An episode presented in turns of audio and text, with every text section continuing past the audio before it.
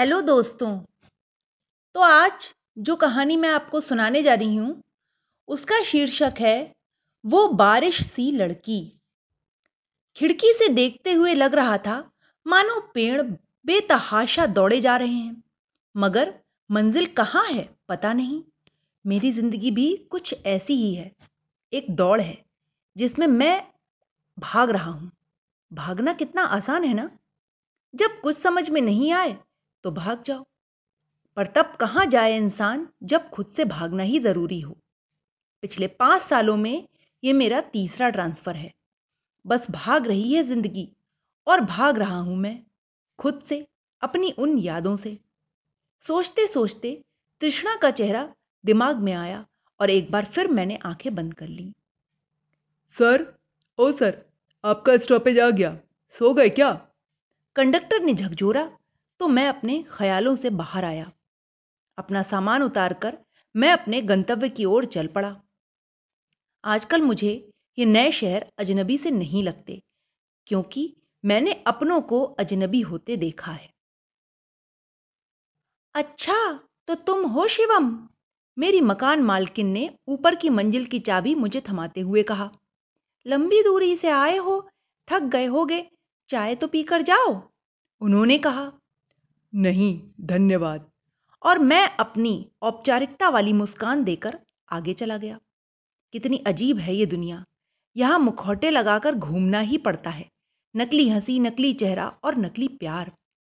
एक बार न चाहते हुए भी तृष्णा फिर से याद आ गई। नए घर को सहेजने में शाम हो गई।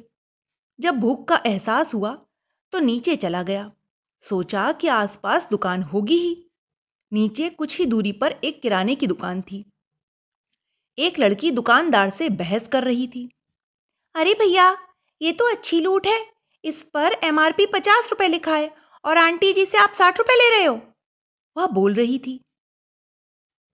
फ्रिज में रखा है, ठंडा भी तो है, उसके भी तो पैसे लगेंगे, दुकानदार ने कहा। तो वह बोली, अच्छा अंकल, ये कब से हो गया? ठंडा करने के भी चार्ज लगेंगे क्या? अभी बताती हूँ कंज्यूमर कोर्ट वाले, पहचान के हैं मेरे, उन्हें फोन लगाती हूँ। अच्छा बिटिया, रहने दो, लो बहन जी, आप 50 रुपए में ही ले लो।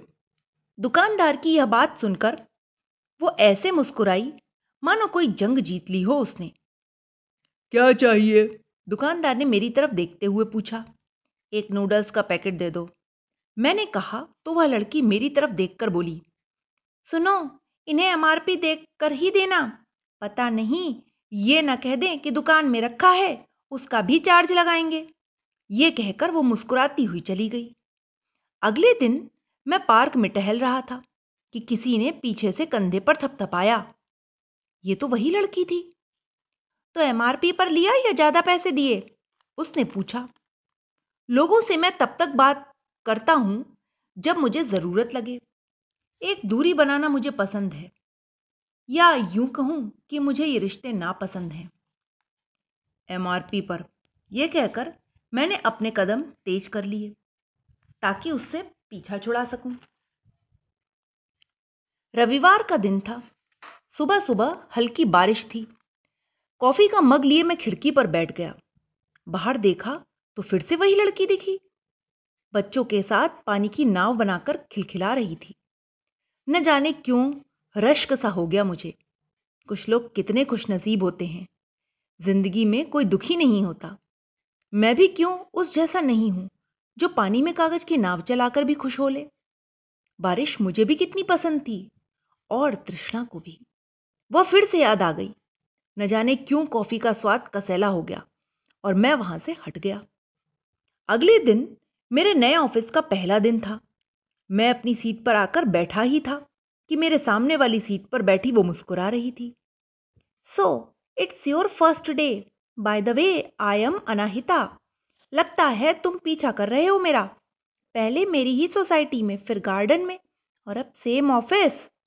कल खिड़की से मुझे ही देख रहे थे ना, उसने मुस्कुराकर कहा।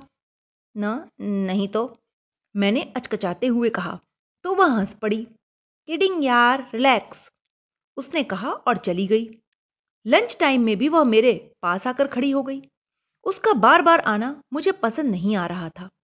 अपने अकेलेपन में खलल मुझे बिल्कुल पसंद नहीं। वह कुछ बोल रही थी और मैं टेबल से उठ खड़ा हुआ। मैं जानता था कि जो मैं कर रहा हूं वो सही नहीं है, न ही सभ्यता है, पर ऐसा ही हूं मैं। अगले दिन वह पार्क में दिखी, मुस्कुराई भी, मगर मेरे चेहरे पर सन्नाटा ही पसरा रहा। जब भी वह मुझे अपनी सोसाइटी में या पार्क में आसपास दिखती, लोगों से घुलती मिलती ही दिखती। बच्चे तो उसके आगे पीछे ही घूमते रहते थे। ऑफिस में भी सबकी चहेती थी अनाहिता। तृष्णा, वह भी तो ऐसी ही थी, हंसमुख और सबकी चहेती। सब कहते थे कि मैं बहुत किस्मत वाला हूं। किस्मत वाला? तृष्णा, ये नाम तो मेरा सुख चैन सब ले गया। मेरा सिर घूमने लगा, मानो सब कुछ तहस नहस हो गया। मैंने अपना सिर टेबल पर रख दिया। Shivam, are you all right? पास बैठी कलीग ने मुझसे पूछा तो मैंने कहा बस माइग्रेन की वजह से है। अनाहिता ने शायद ये सुन लिया था। एक गोली और पानी का ग्लास लेकर वह सामने ही खड़ी थी। ले लो, आराम मिलेगा, और हां, जितना सोचोगे दर्द उतना ही बढ़ेगा। मैंने उसकी आंखों में झांका।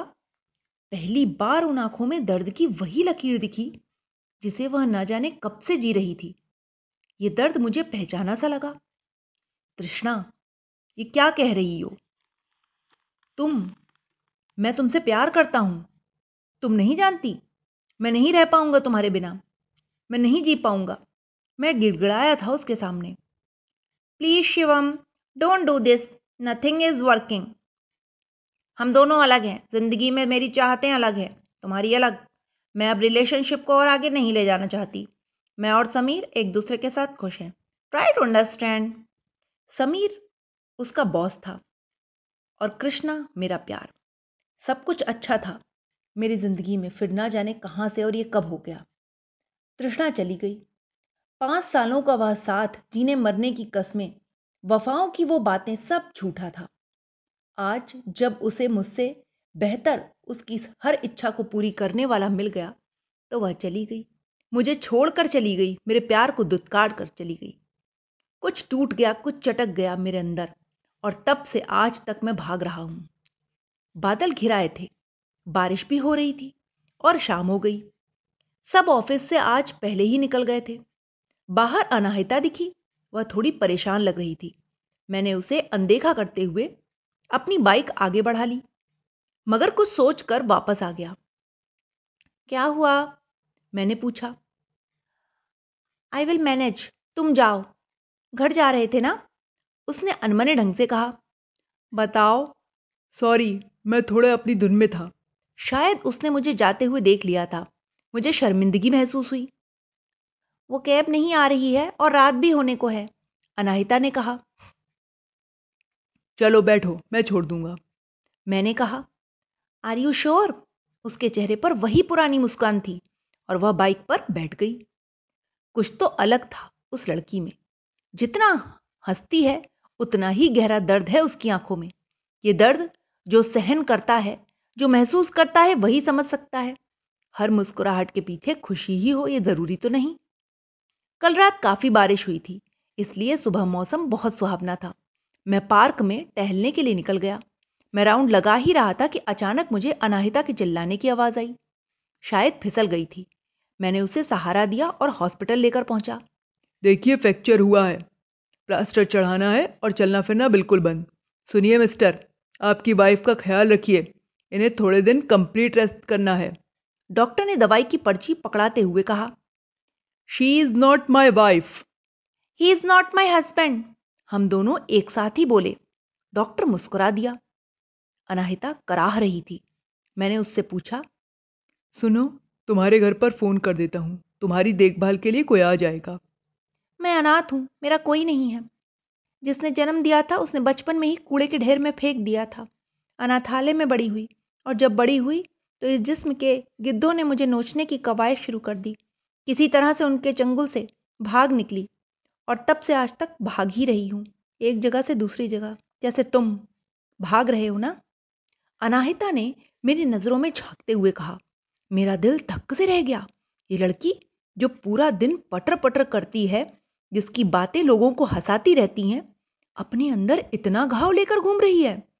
मुझे आज अपना दर्द छोटा लग रहा था।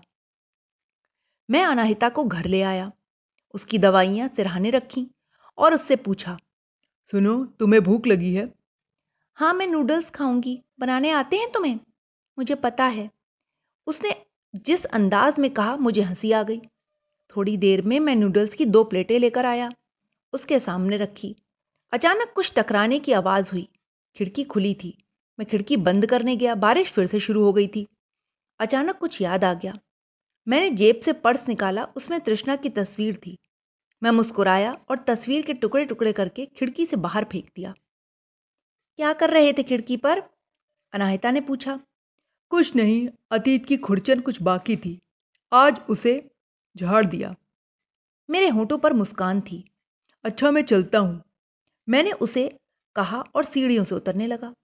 अचानक कुछ याद आया और मैं फिर से ऊपर चला गया। अनाहिता मुझे लौटता देखकर कुछ हैरान थी।